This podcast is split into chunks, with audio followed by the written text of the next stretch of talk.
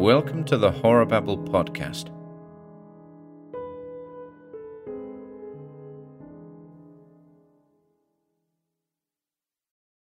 The Suicide in the Study by Robert Bloch. 1. To see him sitting there in the dim lit darkness of the study, one would never have suspected him for what he was. Wizards nowadays are not garbed in cabalistic robes of silver and black. Instead, they wear purple dressing gowns. It is not required of them that their eyebrows meet, their nails grow long as talons, and their eyes flame like emerald imprisoned dreams, nor are they necessarily bent and furtive and old. This one was not. He was young and slim, almost imperially straightforward. He sat beneath the lamplight in the great oak panelled room, a dark, handsome man of perhaps thirty five years of age. There was little of cruelty or malice visible in his keen, clean featured face, and little of madness in his eyes. Yet he was a wizard, just as surely as if he lurked over human sacrifices in the skull strewn darkness of forbidden tombs. It was only necessary for one to survey the walls of his study for corroboration. Only a wizard would possess those mouldering, maggoty volumes of monstrous and fantastic lore. Only a thaumaturgical adept would dare the darker mysteries of the Necronomicon. Ludvig Prinn's Mysteries of the Worm, the black rites of Mad Luveh-Keraph, priest of Bast, or Comte d'Erlette's ghastly Cultes des Goules. No one save a sorcerer would have access to the ancient manuscripts bound in Ethiopian skin or burn such rich and aphrodisiac incense in an enshrined skull. Who else would fill the mercifully cloaking darkness of the room with curious relics, mortuary souvenirs from ravished graves, or worm demolished scrolls of primal dread? Superficially, it was a normal room that night, and its occupant a normal man. But for proof of its inherent strangeness, it was not necessary to glance at the skull, the bookcases, or the grim, shadow shrouded remains to know its occupant for what he was. For James Allington wrote in his secret diary tonight, and his musings were far from sanity. Tonight I am ready to make the test. I am convinced at last that splitting of the identity can be accomplished by means of therapeutic hypnotism provided that the mental attitude conducive to such a partition can be induced. Fascinating subject, that. Dual identity, the dream of men from the beginning of time. Two souls in one body. All philosophy is based on comparative logic, good and evil. Why, then, cannot such a division exist in the human soul? Stevenson was only partly right when he wrote Dr. Jekyll and Mr. Hyde. He imagined a chemical metamorphosis varying from one extreme to the other. I believe that both identities are coexistent, that once they're separated by auto-hypnotic thought, a man can enjoy two existences simultaneously, his good self and his bad. They laughed at my theory in the club. Foster, that pompous old fool, called me a dreamer. Dreamer? What does he, a petty scientific chemist, know of the basic mysteries of life and death? A glimpse into my laboratory would shock his smug soul into insanity. The others, too, mob catering writers, pedantic fossils who call themselves professors, prim biologists who are shocked at the mention of my experiments in synthetic creation of life. What do such as these understand? They would shudder at the Necronomicon and Burn it, too, if they could. Burn it as their pious ancestors did three hundred years ago. Witch baiters, skeptics, materialists all. I'm sick of the whole silly pack of them. It is the fate of the genius to dwell alone. Very well, then, I'll dwell alone. But soon they will come cringing to my door and beg for mercy. If my work tonight only succeeds, if I can succeed in hypnotizing myself into dual personality, physically manifested. Even modern psychology claims it can be done. Spiritualism credits its possibilities. The ancients have furnished me the key to the problem, as they have done before. Alhazred knew many things. It was only the weight of the knowledge that drove him mad. Two bodies. Once I can achieve that state at will, I shall hold the key to powers forever denied to men. Immortality, perhaps. It is only a step further. After that, there will be no need of skulking here in secret, no necessity of passing my researches off as a harmless hobby. Dreamer, eh? I'll show them.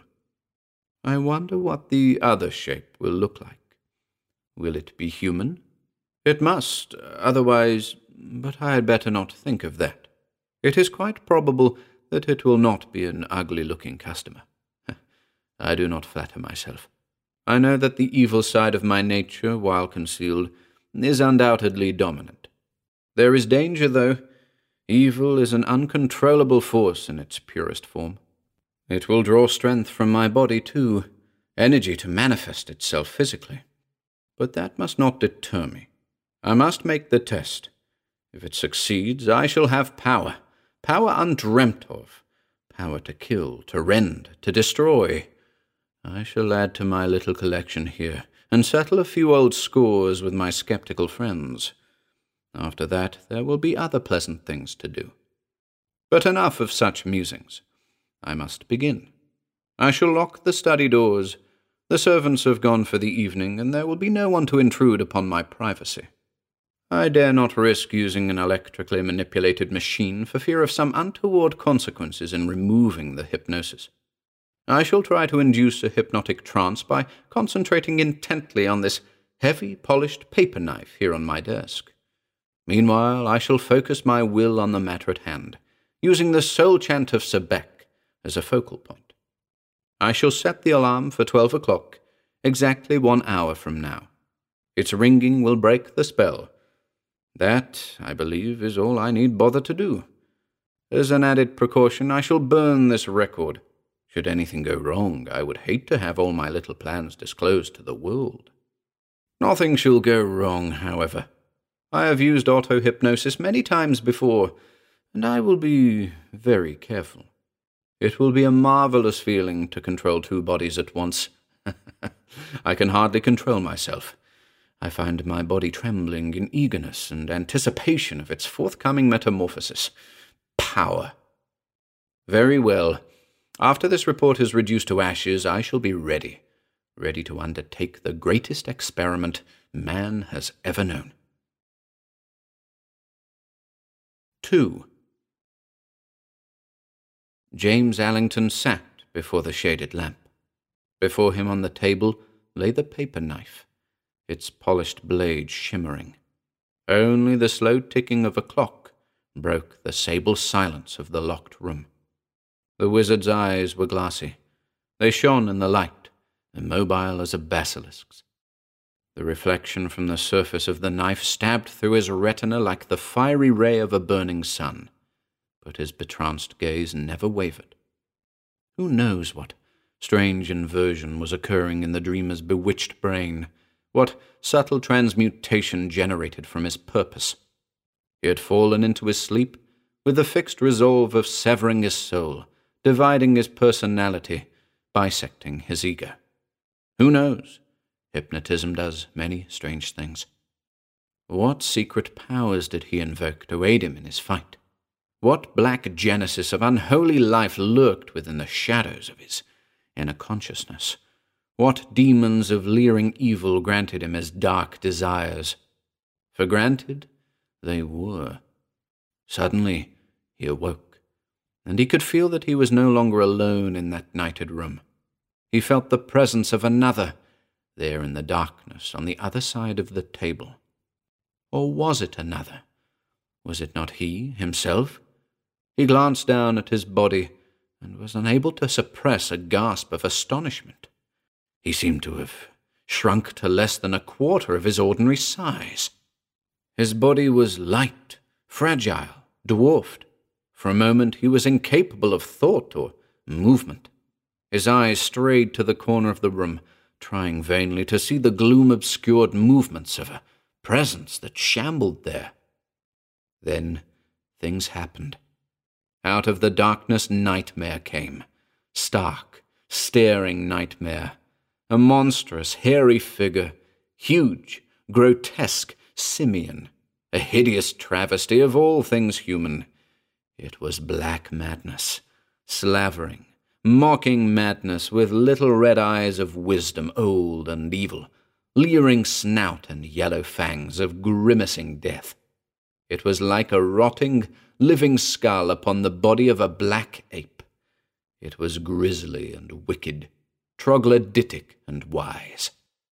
A monstrous thought assailed Allington.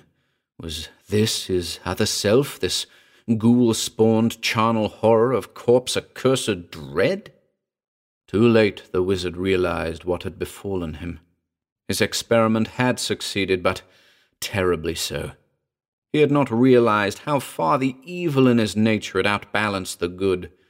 This monster, this grisly abomination of darkness, was stronger than he was, and, being solely evil, it was not mentally controlled by his other self. Allington viewed it now with new fear in his eyes. It was like a creature from the pit. All that was foul and obscene and anti human in his make-up lay behind that grinning parody of a countenance. The beast like body hinted of shadows that creep beneath the grave or lurk entombed within the deepest recesses of normal minds. Yet in it, Allington recognized a mad, atavistic caricature of himself.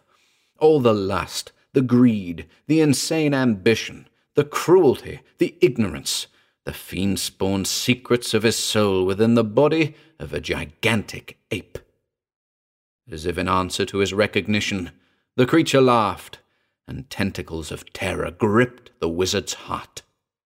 The thing was coming toward him. It meant to destroy him, as evil always does.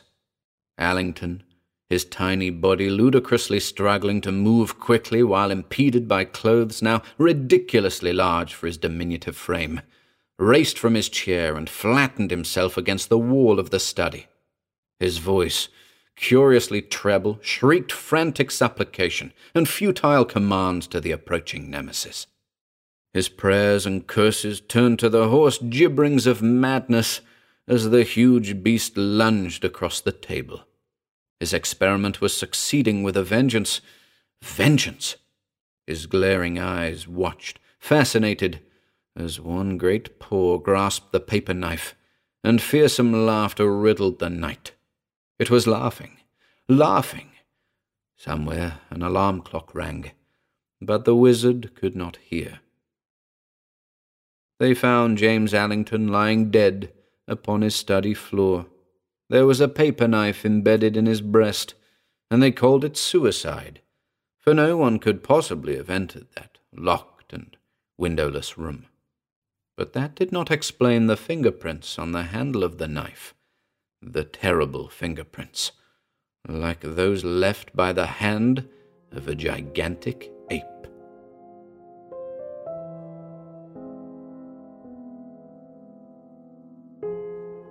Hello, ladies and gents, Ian here. Be sure to pop on over to our YouTube channel or Facebook page for regular updates. If you'd like to support our work, please consider taking a look at our Patreon or Bandcamp pages, or search for us on Audible.